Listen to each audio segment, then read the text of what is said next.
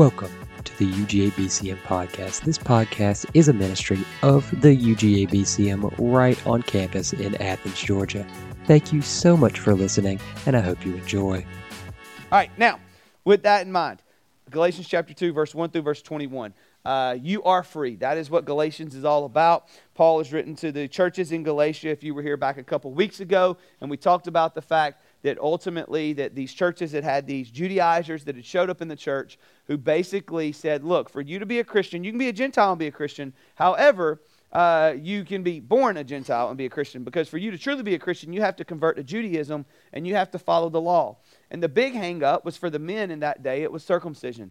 And uh, I don't think I have to explain to anybody what that is, all right? And uh, if you don't understand what that is at this age, um, go ask your parents, I guess is what I'll tell you. I don't know.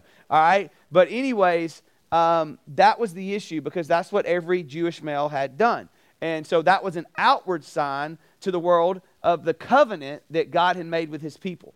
And so ultimately, you had these Gentiles who were coming to faith in Jesus Christ. And uh, we read all throughout the book of Acts uh, about how that they, it, their, their salvation was proven uh, because the Holy Spirit had filled them. And, and ultimately, um, that doesn't mean don't take that and run with it, by the way, uh, and, and take it where some of our friends today might take it and say you got to speak in tongues and all this kind of crazy stuff for you to prove your salvation, because that's not what that means. All right? But in the book of Acts, we find that those Gentiles, something had to prove to the Jews, as we see is the issue here, uh, that they were actually believers. Well, we know that when you put your faith and trust in Jesus Christ, who comes to dwell within you? Y'all tell me out loud. Who comes to dwell within you?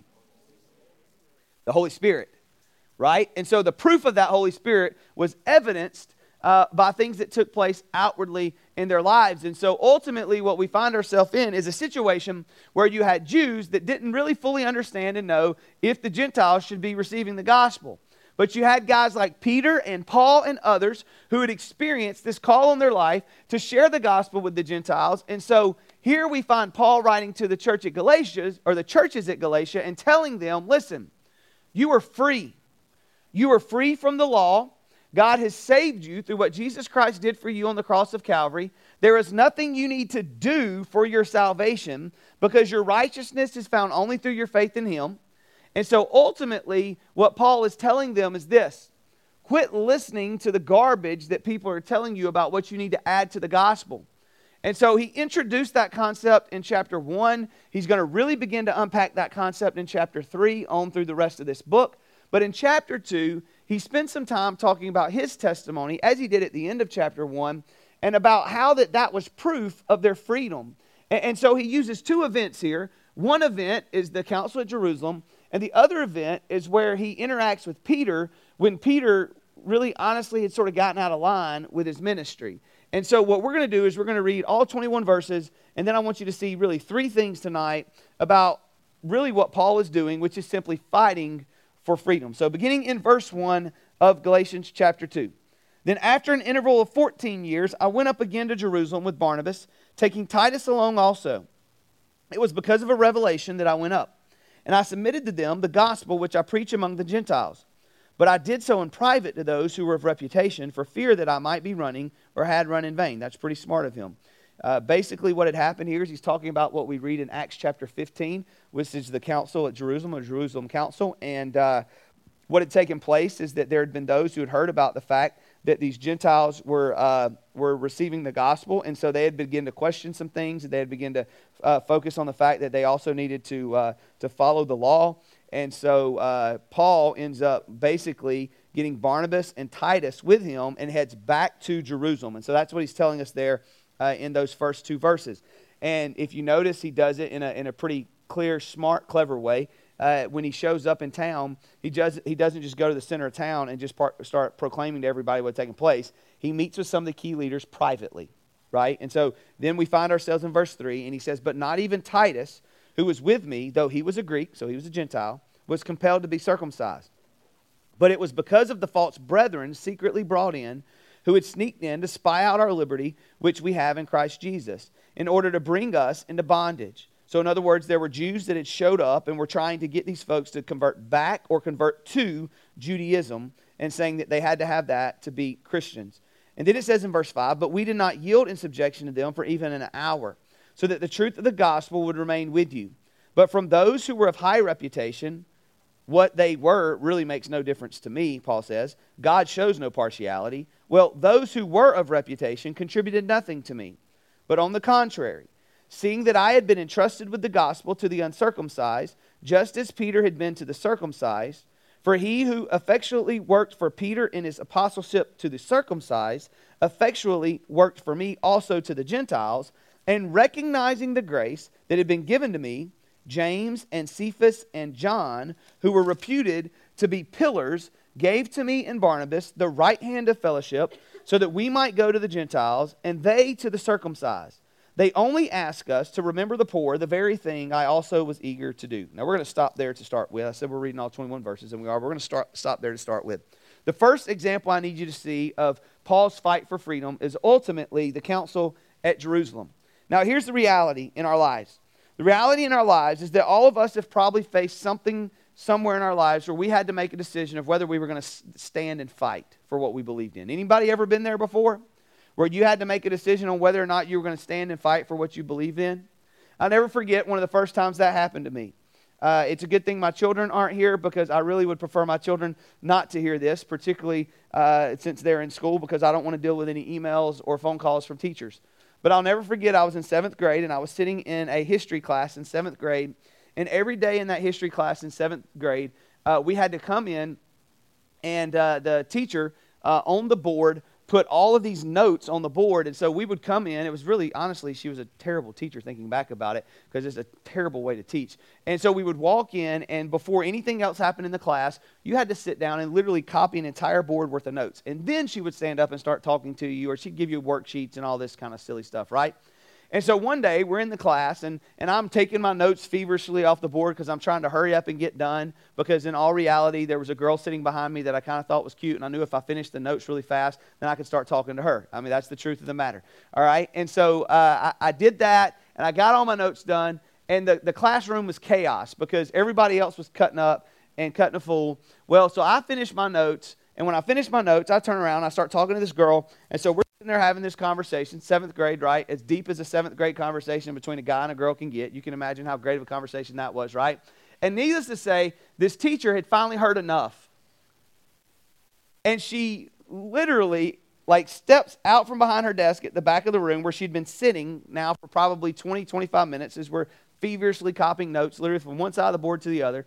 And she steps up and she begins to scream and yell at all of us about how that we weren't doing anything we were supposed to do and how that because we weren't doing anything we were supposed to do, we had a pop quiz right then and there. Like, great, this is wonderful. Because I had no idea of anything I'd written down. I was just writing it down really fast. You understand what I'm saying, right?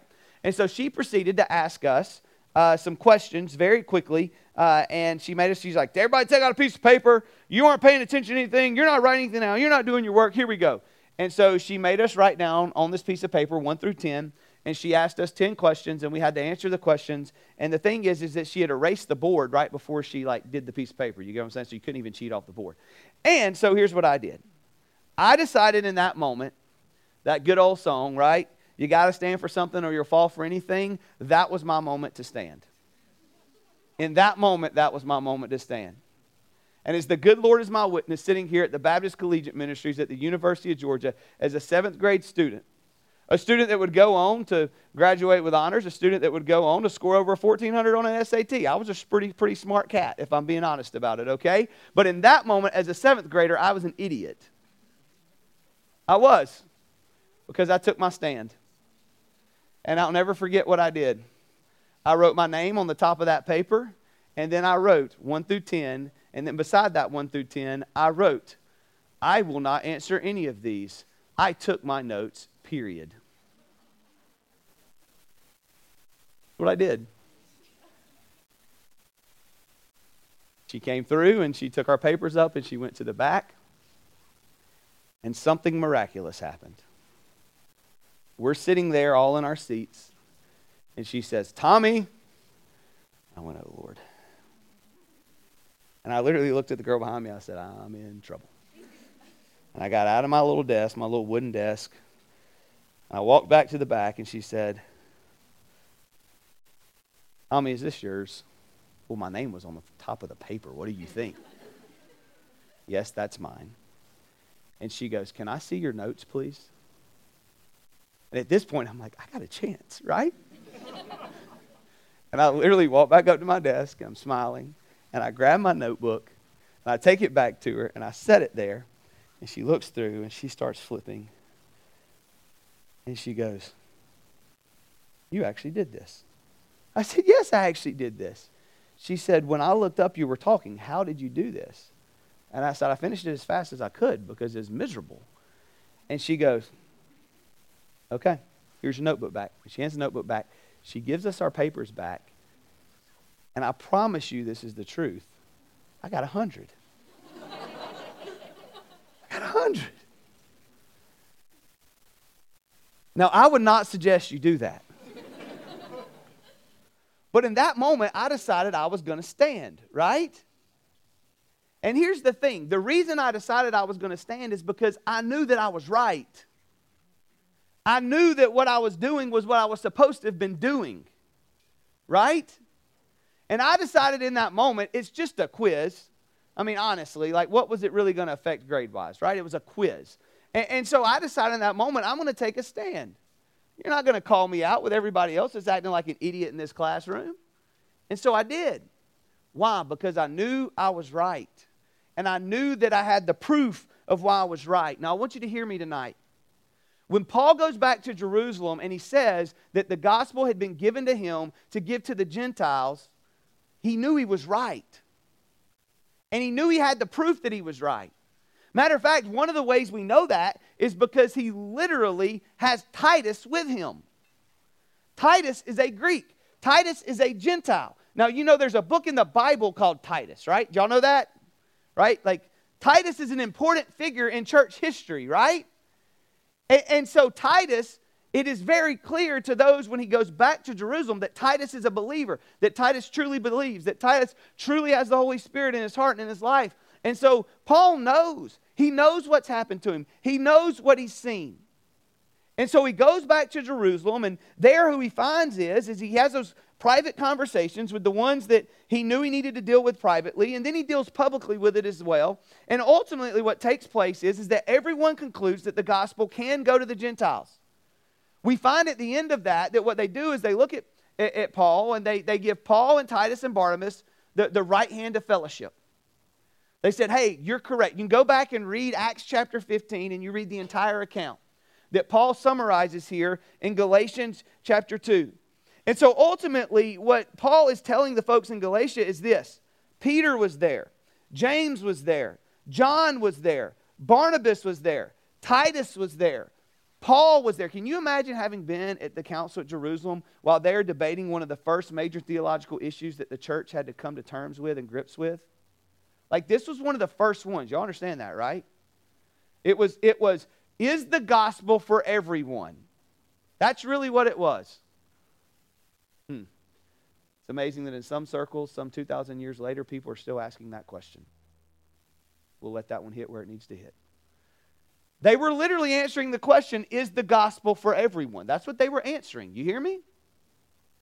And guess what we find? The Jews looked at the Gentiles and said, Yes, the gospel is for everyone. Titus is the test subject here. He's a Greek, He's a Gentile.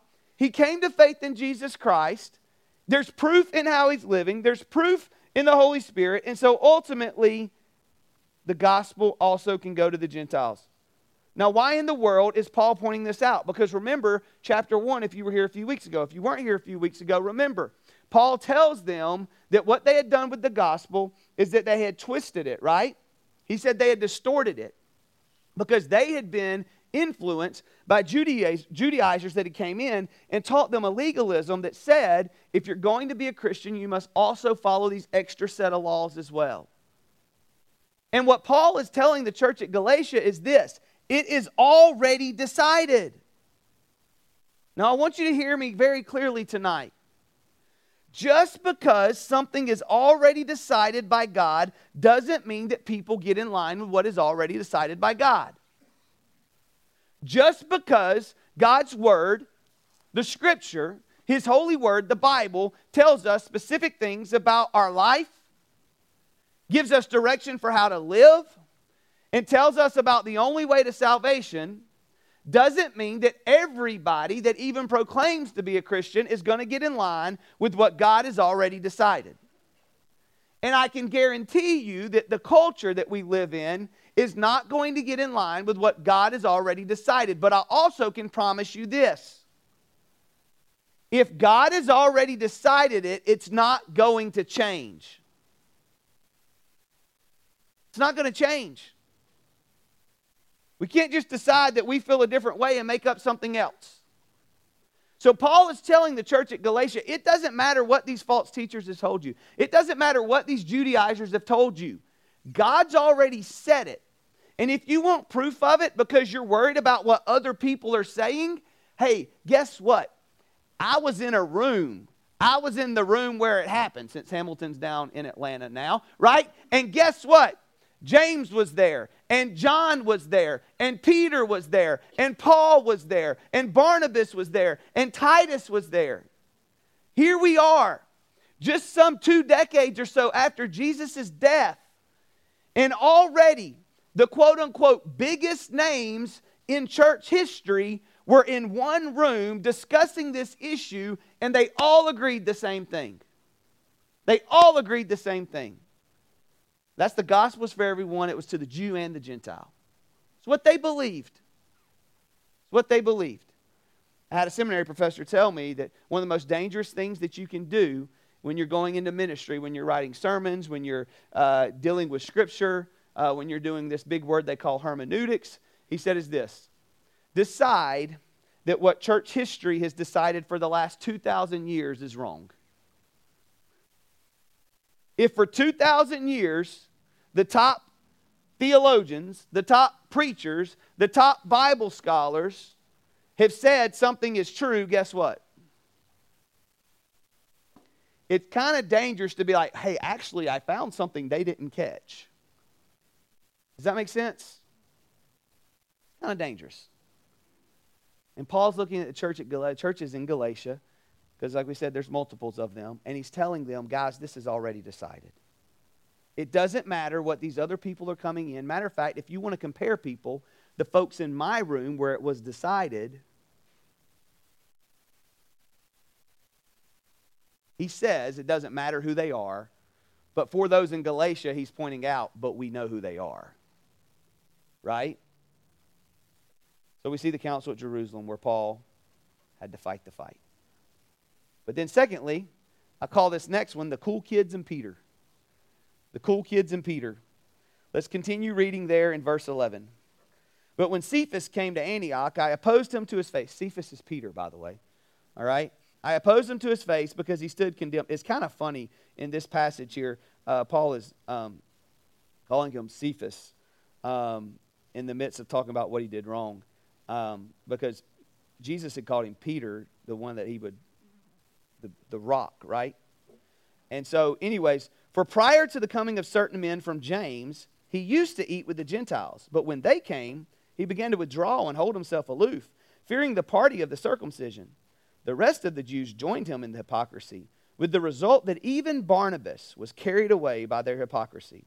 But when I saw that they were not straightforward about the truth of the gospel, I said to Cephas in the presence of all, If you, being a Jew, live like the Gentiles and not like the Jews, how is it that you compel the Gentiles to live like the Jews? We are Jews by nature and not sinners from among the Gentiles. Nevertheless, knowing that a man is not justified by the works of the law, but through faith in Christ Jesus, even we have believed in Christ Jesus, so that we may be justified by faith in Christ and not by the works of the law. Since by the works of the law no flesh will be justified. But if, while seeking to be justified in Christ, we ourselves have also been found sinners, is Christ then a minister of sin? May it never be. For if I rebuild what I have once destroyed, I prove myself to be a transgressor. For through the law I died to the law, so that I might live to God. I have been crucified with Christ, and it is no longer I who live, but Christ lives in me. And the life which I now live in the flesh, I live by faith in the Son of God, who loved me and gave himself up for me. I do not nullify the grace of God, for if righteousness comes through the law, then Christ died needlessly. Okay. So here's what happens Acts chapter 15. Actually, let's go back even further. Acts chapter 10. In Acts chapter 10, Peter is up on a roof. Y'all remember this story? And Peter has a vision. And it says that this sheet comes down from heaven. Do y'all remember what happens when that sheet comes down from heaven? Anybody remember? Right? Peter is like, he's told, hey, do what? Eat this stuff, this, this food that's unclean. Remember that? And Peter says, I can't do it. And then what does God say to Peter? Don't call unclean that which I have cleansed. And then he sends Peter to this guy named Cornelius' house. Cornelius is a Gentile. Matter of fact, he's not just any Gentile, he's a Roman centurion, he's a Roman soldier. So, Peter, who was a Jew, right, one of the followers of Jesus, has this vision in Acts chapter 10 where he's told clearly that the gospel is going to go to the Gentiles. Remember, it's the Jews who literally called the Gentiles dogs. Y'all realize that, right? Like, you talk about racism, there was crazy racism amongst Jews toward Gentiles. Crazy, crazy, crazy amounts. And so here, what we find is, is that ultimately Peter is told, hey, don't you call unclean that which I've called clean. And he goes to Cornelius' house, and the Bible tells us that Cornelius comes to know Christ as Lord and Savior, and his, and his family, his household comes to know Christ as Lord and Savior. Now, fast forward to Acts chapter 15. And in Acts chapter 15, we just read about what happens because who was at the council at Jerusalem? Who? Peter. Now, here we find ourselves, though, after Peter's literally had a vision from God telling him that the gospel is to be sent to the Gentiles. He's literally been in the presence of Titus and James and John. James, by the way, is the half brother of Jesus, who is the head of the church in Jerusalem. Okay? And, and, and, then we find him in the room where it happened, literally with those six guys who we read about, who were pillars in the beginning of the church, where they said, No, the gospel is for the Gentiles. Paul, you're right. Y'all keep doing what you're doing. And Paul says to the churches in Galatia, but when Peter came to Antioch, I opposed him to his face because he stood condemned. What changed? Well, here's what changed. Peter is in Antioch, and Peter is living and dining with the Gentiles. Remember, back in the day, if you were to eat with the Gentiles, man, that's a big deal. Remember what they accused Jesus of doing? They accused Jesus of eating with sinners. Y'all remember that? Right? That was one of the things they accused him of doing. Because Jesus would eat with Matthew and his tax collector buddies, right? Right? And Jesus would eat with the sinners, right? And so ultimately, what we find ourselves here is that Peter is, is, is uh, responding to, to what he's supposed to be doing, which is sharing the gospel with the Gentiles in Antioch. And he's even accepted them so much to the point that he's willing to dine with them and eat with them. But yet, Paul says that some men from James show up. If they're from James, where was James the head of the church at? What city? Jerusalem, right? So some guys from Jerusalem show up. I'm trying to think how we could compare this. Y'all just throw a name out. We'll go with whatever name you call out. Who's your favorite preacher in the world? Just throw a name out. Everybody can say it together so you're not embarrassed about whose name you say. One, two, three. Favorite preacher. Don't say Tommy. Favorite preacher in the world. Don't say Michael Fry. He's here too. All right. One, two, three. Go. Okay. So whoever you just said, some like this side spoke. Y'all were quiet. It's like all the extroverts and all the introverts something, right? All right, listen. Listen. H- hear me. Imagine if like the inner posse of that dude showed up while you were like sitting at a dining table. And you're sitting there, and imagine that you're sharing with your friends who have never been in church before in their life. They don't even know who Jesus is. And you're sharing with these friends about who Jesus is. And imagine that your favorite preacher in the world, you see like their entourage walk in. Imagine that if in that moment what you did is you said, Hey guys, hey, let's, let's stop this conversation for a second. And you walked over there and you're like, hey, man, I can't believe, hey, hey, how cool is it to be on staff with him? Hey, tell me about, you punk, what are you doing? Right? You literally just left your lost friends who you were sharing the gospel with, who you were trying to tell about Jesus, to go hang out with these cool kids over here. That's what you literally just did. That's what Peter did. Peter's hanging out with the Gentiles. He's eating dinner with them. And then the guys from Jerusalem comes back, and Peter's like, man, I used to live over there. Oh, man, that's some of James's guys. Oh, man. Hey, guys. Peace out. I'm over here. That's what he did. So Paul gets to Antioch, and Paul's like, Peter, what are you doing? What are you doing? So he, calls Peter out on it. And it's easy to read this and it's easy to say, listen, man, Peter lost his mind for a second. It's easy to say that. But let's think about it for just a second. How much do we love acceptance and how much do we love to be liked? And how much do we love to sit at the cool kids' table? Be honest about it. I know guys in ministry that honestly completely miss the boat on who they are and their effectiveness in ministry because instead of just embracing who they are, they've desired so bad to be at the cool kids table that they've lost all authenticity of the fact that they're just a lovable dork. And if they'd have just been a lovable dork, everybody would have listened to everything they had to say because they were so authentic and they were so real, and people would have known that, man, everything they said came from their heart.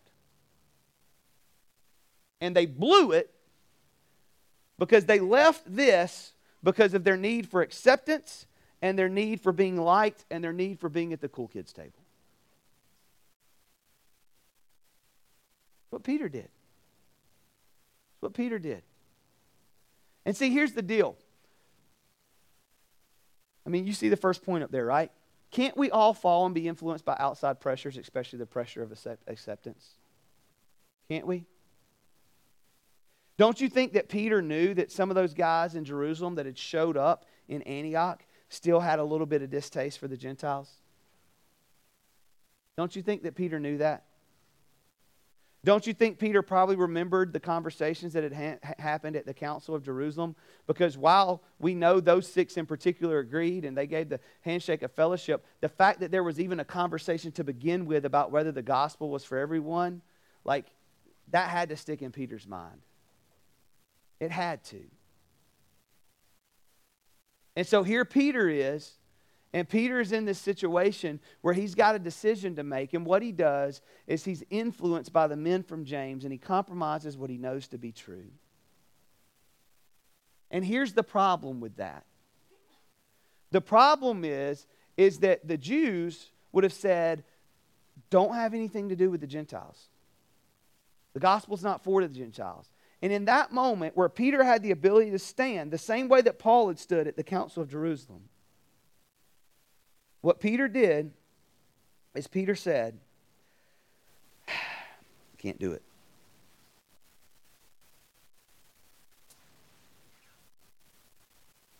Because I'd rather make sure that these guys that come from the biggest church in town with the head pastor in town like me. I'm going to leave all these guys alone. Paul says, Peter, what are you doing? Paul says, look what he says in verse 14. But when I saw that they were not straightforward about the truth of the gospel, I said to Peter in the presence of all. So it's not just that these Jews joined him, but it's that he influenced, or that he joined the Jews, but it's that he influenced others. It says the rest of the Jews in the room joined him in the hypocrisy including Barnabas. And he says in verse 14, I said to Peter in the presence of all, if you, being a Jew, live like the Gentiles and not like the Jews, how is it that you compel the Gentiles to live like the Jews? So, somewhere in this conversation, it's not just that Peter said, I'm going to quit eating with the Gentiles, but it's that in those moments, he began to sit over here and they began to have conversations and Peter began to say, Yeah, you know, yeah, you're right. Yeah, that's true. Yeah, yeah. And it says it was to such a point that Barnabas, what do we know about Barnabas? You know what we know about Barnabas? Barnabas is the guy. This is what's so amazing to this story about me, or to the sto- to to me about this story. One of those, yeah, y'all got what I mean, right? Here's what's so amazing to me about this story. When Paul had his Damascus Road experience, and he went from persecuting Christians to preaching the gospel. y'all remember that?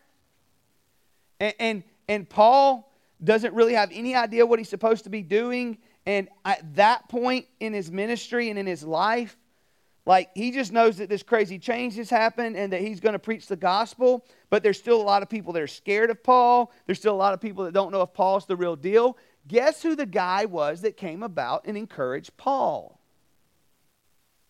It was Barnabas.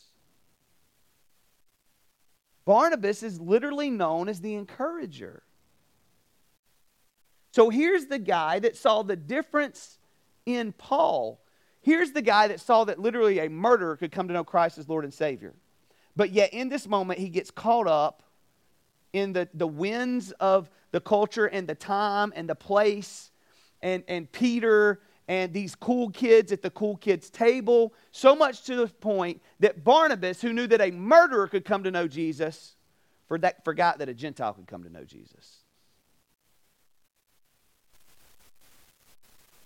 We all like to be liked and accepted. And if our desire to be liked, accepted, cool,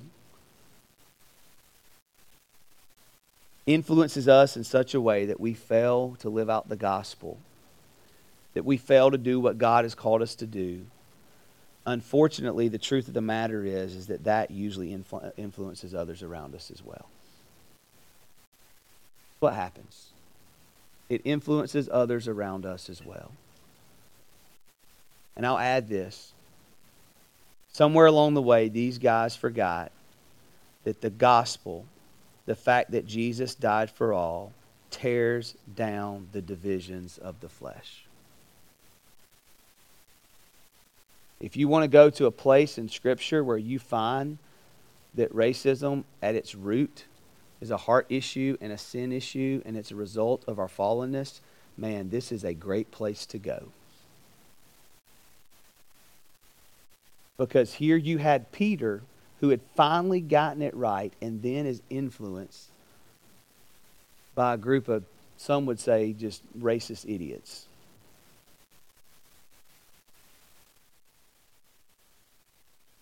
That's literally what's at the heart of this. It's Jews versus Gentiles. That's at, that's at the heart of it. And at the heart of the gospel is that Jesus died for all people. And if Jesus died for all people, what happens is when we come to know Christ as Lord and Savior, we become brothers and sisters in Christ. And Peter leaves the table of his brothers and sisters in Christ to go sit at the table of those who were distorting the gospel. Because they couldn't get over the fact that they were Jews and the other guys were Gentiles. And they forgot that the gospel removes those fleshly divisions. And not only did Peter fall to that, but he literally influenced the guy whose nickname in the Bible is encourager to fall to that. So before we get on our high horse and say that would never happen to us, we never leave the table of our lost friends to go hang out with the cool pastor's entourage like Ryan or Tyler did, right? We'd never do that. We'd never fall into that trap of falling back into some dumb comment, some dumb joke that highlights fleshly divisions. We never do that. Peter, Peter, Barnabas, did it. And in that moment, Paul said, No, I'm here to fight for freedom. I'm here to fight for freedom. I did it in Jerusalem, and now I'm going to do it again. I want you to hear me. What that tells us is this is that not only is it our responsibility to not blow it like Peter did, but it's also our responsibility when a brother or sister in Christ does blow it to hold them accountable. To hold them accountable. We see the Council of Jerusalem. We see the cool kids in Peter. And then here's what we ultimately see we see the crucifixion of a Christian. Paul takes this practical situation and he turns it. And in verse 15 through verse 21, he does such a good job of this that most biblical scholars argue over whether Paul was actually still telling what he said to Peter or whether or not he had just said what he did to Peter and then flipped it to the Galatians and went, oh, and by the way. Like they literally argue over whether what he said to Peter stopped in verse 14 or goes all the way to verse 21. Because Pete, Paul, man, he's like, this is what happened at the Council of Jerusalem. And this is what happened with Peter in Antioch when he acted like an idiot. And in the process of that, oh, by the way, by the way, he says, We're Jews by nature and not sinners from among the Gentiles. Nevertheless, knowing that a man is not justified by works of the law, but through faith in Jesus Christ. So, this is what he said there. He says, We're Jews by nature and not sinners from among the Gentiles. So ultimately, what he's saying is, yeah, we're Jews by nature, but hey, you know what? We're, we're all sinners, us and the Gentiles. And we know that a man's not justified by works of the law, but we're justified by what? Through faith in Jesus Christ, he says. Even we have believed in Christ Jesus, so that we may be justified by faith in Christ not by the works of the law. He says, guys, listen, the reason that what Peter did was messed up, the reason that the council at Jerusalem got it right is because we are not justified by what we do. We are not justified by the law. We are not justified by the works of the law.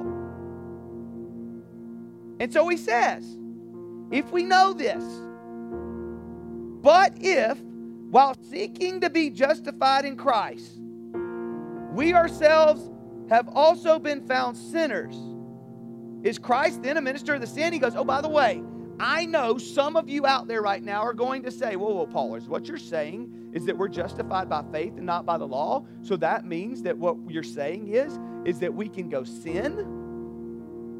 Does that mean that we're actually teaching that what we should do is be a minister of sin? Paul, are you trying to get everybody to just sin so we can point out God's grace? Is that what you're doing? And Paul says, May it never be.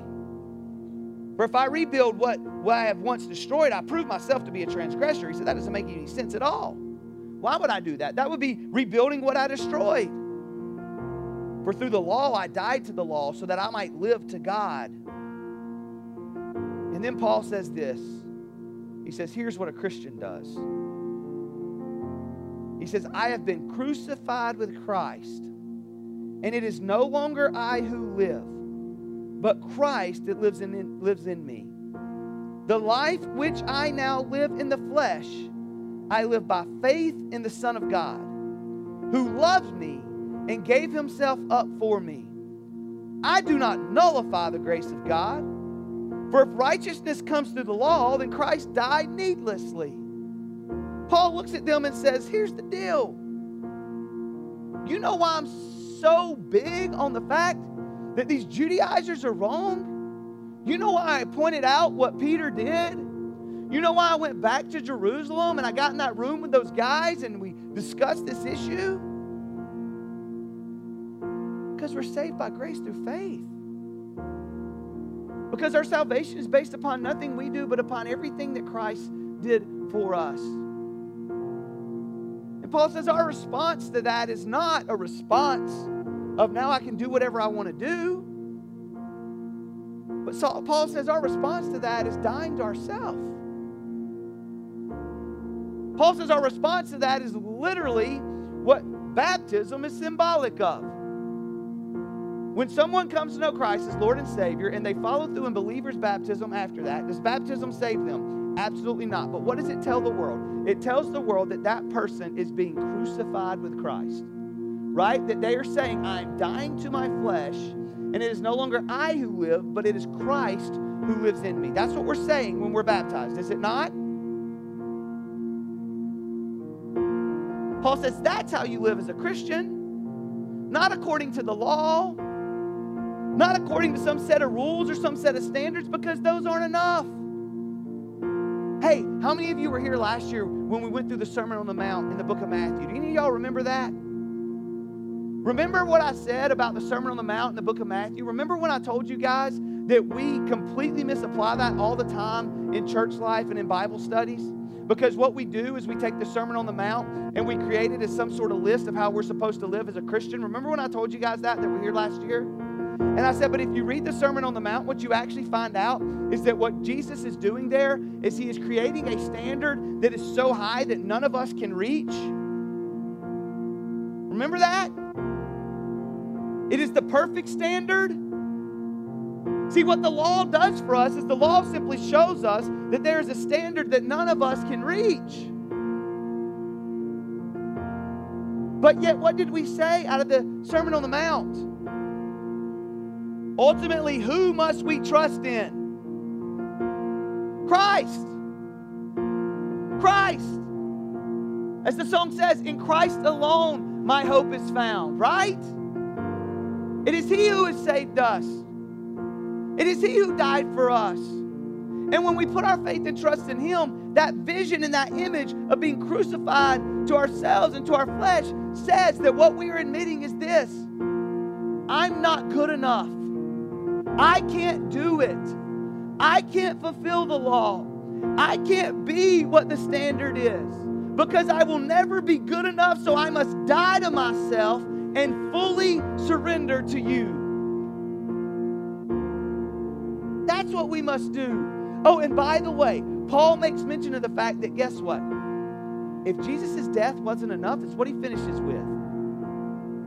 If we still had to try to pull ourselves up by our own bootstraps and do it ourselves, if us dying to self and surrendering to Christ wasn't enough, literally, Paul says that Jesus' death was a waste. It was needless and it was worthless. That's what he says. That's what he says. So, where does that leave us tonight? Here's where it leaves us tonight. Number one, have you truly been crucified with Christ? Have you truly put yourself and your flesh to death and surrendered your life to live for Christ? If you're in this room tonight and you can't point back to a time in your life where you truly made a decision to say, Christ, I know I can't do it on my own, and I know you died for me, and so I surrender my life to you. You need to do that tonight. You need to do that tonight. Listen, I hear it all the time. There are students on this campus who say, Man, I'm a Christian. I believe in Jesus Christ. And then when you begin to ask them about when they became a Christian, or you begin to ask them about their faith in Jesus Christ, what they will do is they'll tell you about how they grew up in church. What they will do is they'll tell you about how their Bible study time or their devotional time has gotten better. What they'll tell you about is how that they really began to understand how to study the Word. What they'll tell you about is how they started to grow closer to Jesus. And when they say grow closer to Jesus, what they usually mean is they started becoming more disciplined in their walk with Jesus. I want you to hear me tonight, and I want you to hear me clearly. I don't care how disciplined you are in your walk with Jesus, that is not what saves you and me.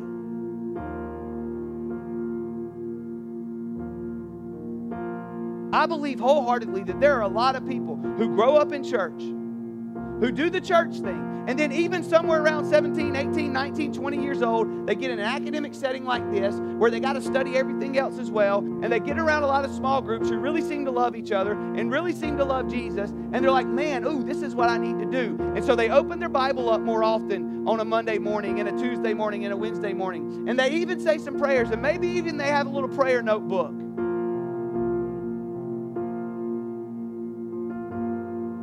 And they go to a gathering and they're in a small group.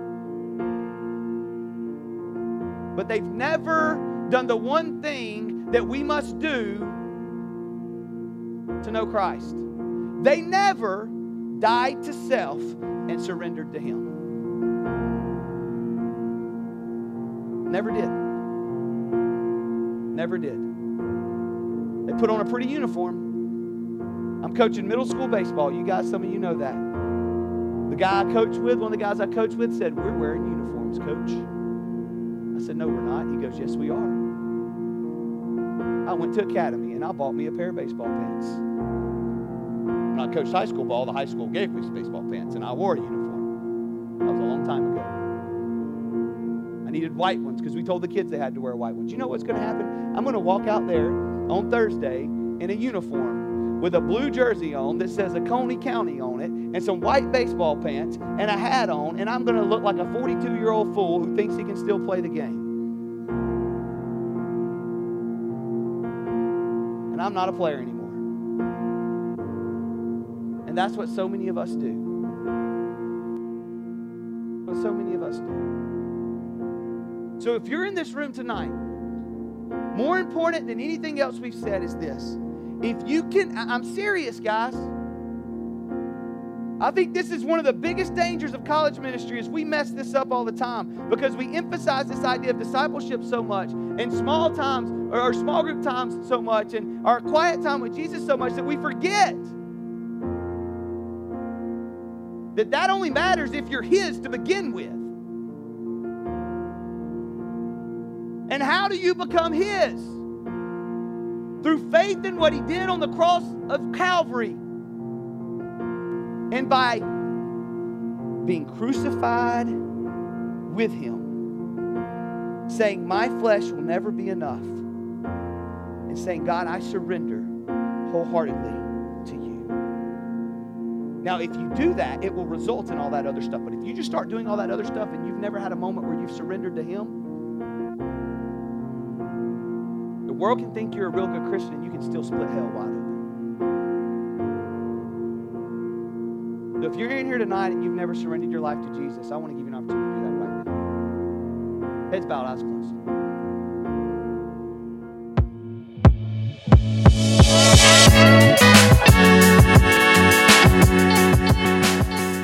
Thank you so much for listening to this episode. If you would like to know more about us, visit our Instagram at UGABCM or visit us on our website at ugabcm.org. We hope you enjoyed, and we'll see you next time.